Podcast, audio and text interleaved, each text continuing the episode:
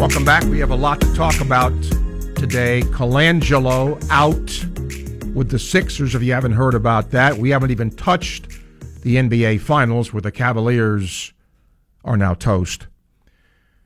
But now we're going to talk about the Belmont. Award winning writer Dick Jerardi with us, courtesy of ExpressBet.com. Visit ExpressBet.com for a free Belmont Stakes guide and to wager on the races when you can't get to the track.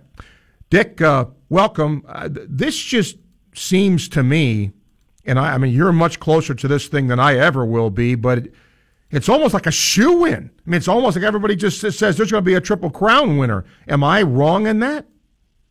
It, you know, it's interesting, Steve. It, on paper, it does look that way, right? Justify's beating all these horses. He's beaten them multiple times. He's never lost. But you and I have had this conversation here for the last decade or so where we've talked Triple Crowns, and it's just hard to win all three, even when it looks obvious. So, having said that, there's a lot of people lined up to pick against Justify because it's only been done once in 40 years. It happened three years ago, so that's fresh in everybody's mind. Hey, American Pharoah did it. But yeah, if it was easy, it, it would happen all the time. He should win, uh, but I thought he was a cinch in the Derby and a cinch in the Preakness. I'm still liking him. I'm just not saying cinch in the Belmont.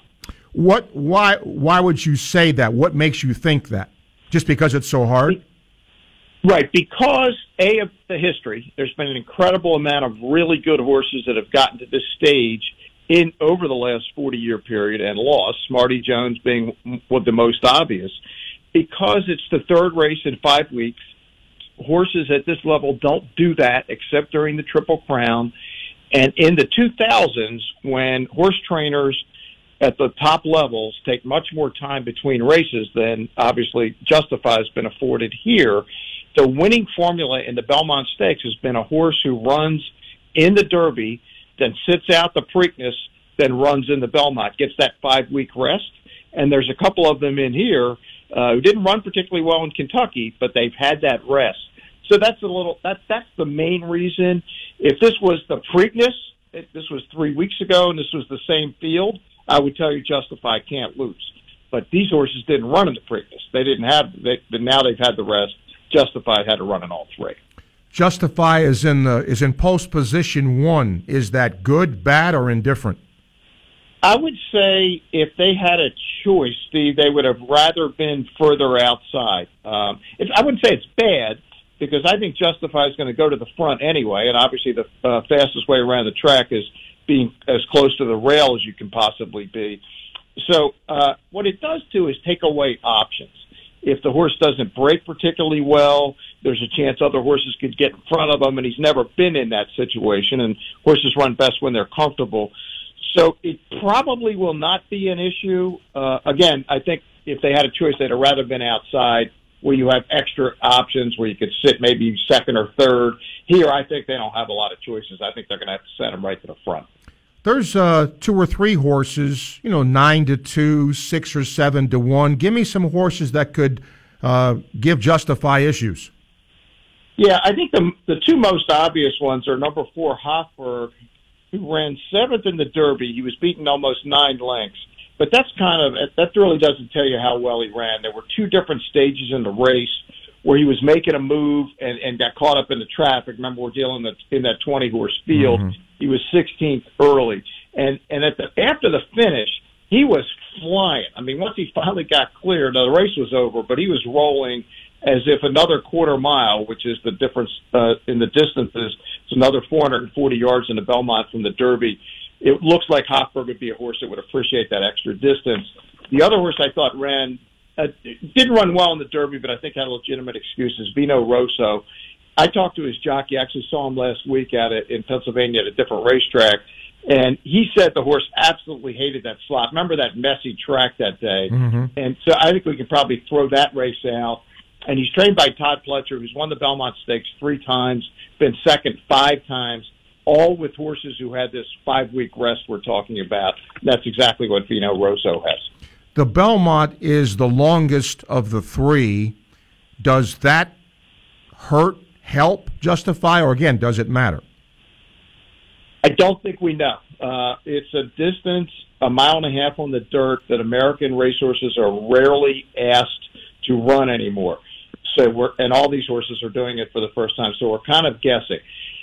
There, the way I see the race being run, if in fact he's going to be clear, a clear leader and not have to run particularly fast, not as fast, say, as he did in the Preakness of the Derby, I think it's liable to be to his advantage because they're all going to get, be getting tired at the end and if you're in a race where all the horses are getting tired, where would you rather be? Right. In front or trying to catch the horse in front? Uh, so, yeah, I think it may be to his advantage, but frankly, Steve, we're not going to know that until they run it. Um, I hope this is a fair question. Um, when you have a race of a different length like this, can you train for it to prepare? You can. Uh, what the trainers will do typically for these longer races is they'll spend most of the time not necessarily trying to put speed into a horse, working him real fast. They'll do these long, slower gallops just to build up stamina, build up lung power. Uh, it would be similar to how runners would train for a marathon. You're not going to train for a marathon by running a series of 100 meter dashes to get ready. Very similar in horse racing. And then I understand that the Belmont is sort of sandy in surface. Is that a different surface than the other two races? It is a little different. They call it the they call it Big Sandy because the the dirt, uh, the way it, it, it's composed, it is a little different than Pimlico and Churchill. And some horses love it, some horses don't, and that's unfortunately going to be one of those things we're not going to know for sure. Uh, Justify got his first look at the track this morning uh, and he, he was out there galloping his typical morning. Now, if you watched him out there, and, and some horses you can tell they just are not comfortable. He looked very comfortable, so I did. I do not see an issue with the racetrack. Now, it's possible we could get something different on Saturday if we get weather, we get rain, something like that. The forecast has changed. I've seen some says rain, some not. Obviously, he's okay with a sloppy track because he just won on two of them in the Derby and the Preakness. Um, I guess the the last thing I want to ask you, Dick, is we we had that what thirty something year drought between Triple Crown winners, and now we may have two in what four years, three years, whatever it is. Is this a trend, or do you think it's just one of those, you know, oddball things? Yeah, I, I can't really explain this, but yeah, it was 37 years from 78 to uh, 2015. So it's been three years since um, American Pharoah. It's interesting. If you go back in the history of the Triple Crown, there were three in the 1930s, four in the 1940s, none for 25 years, then three in the 70s, and then none for 37 years. Yeah. I, I can't, I don't have a great explanation for it. the 70s, I mean, there are three of the best horses in history: Secretariat, Seattle Slew, and Affirmed. Yeah, and that's generally what it takes to win this thing. Is a great, great horse. Yeah, why, why it didn't happen for those long periods and then happens again, I I don't know. But again, if history's a guide, maybe it's going to happen again because they do happen in bunches for whatever reason.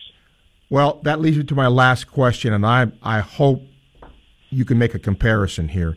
You mentioned those three horses in the '70s which were some of the best horses, obviously, to ever run. Your eyes watch Justify. Does Justify measure up to those horses? Do you see him in that same conversation? I think it's possible. Uh, obviously, he's got to win uh, to get there. Um, but it's so different because all of those horses, Secretariat, Seattle Slew, and Affirmed, were two year old champions. Uh, they were everybody knew who they were coming into the the year they were going to run in the Derby, Preakness, and the Belmont. Justified didn't even start a race until February 18th. So this wow. is completely unprecedented. So if he does this, wins the Triple Crown, uh, never having raced as a two-year-old, he's kind of in, in a class of his own. I'm not saying he's better than those horses, but just different. Uh, but yeah, if he wins and wins impressively, and then and then and you got to go on and win some more races, which all those horses did. Then maybe, uh, but I don't think we know yet. He, I, I will say this: he looks like it. He's a big, beautiful, long striding horse, and he's trying to do something else. It's only been done once in history. Of all these great horses that have won the Triple Crown, and there's 12 of them, only one of them won it while unbeaten. That was Seattle Slew in '77. Wow! Justify's trying to become the second. Okay, that leads me to one more thing, if I can, because you just you, you mentioned that he didn't even until he was what a couple of years old run a race. Is that what, what, what you said? Right. He, he, he didn't. Uh, typically, uh, horses will start running as two year olds, maybe in the summer or in the fall.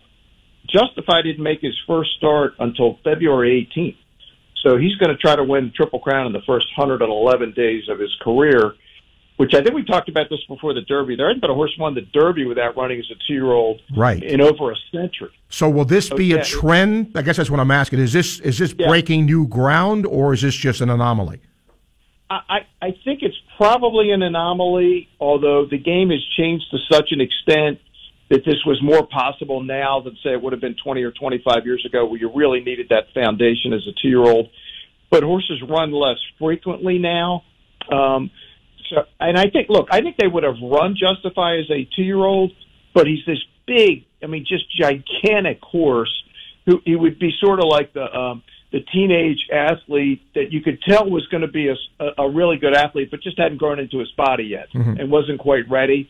That's why they didn't run Justify last year. It wasn't because he didn't have talent. They just thought he needed more growing to do and to get ready and to, and to get his body in the right shape to start running races. Uh, it wasn't by design; it just happened this way. But the fact that he's been able to do this, I think, tells you he's a spectacularly talented animal. So I know you're you hedged a little bit, but does Justify win? Yeah, I'm picking him. Uh, I, I just think he's got a he's he's got the right style for the race.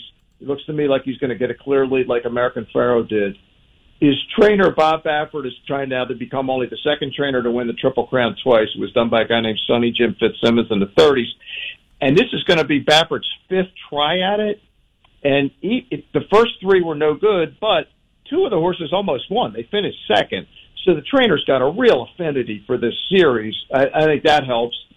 And Justify's unbeaten, and he's beaten a bunch of these horses a whole lot of times. I mean, he's he's the very much the most logical winner Okay. Award winning writer Dick Jerardi joining us, courtesy of ExpressBet.com. Visit ExpressBet.com for a free Belmont Stakes guide and to wager on races when you can't get to the track. Dick, always a pleasure to have you here for these big three, and we'll see if uh, we have another Triple Crown winner. Thanks for doing this. All right, we lost Dick, I think. All right, Dick, thank you. Uh, 1247 time check brought to you by Hayes Prestige Jewelry, where the answer is always yes, ESPN, 98.1 FM, 850 AM, WRUF.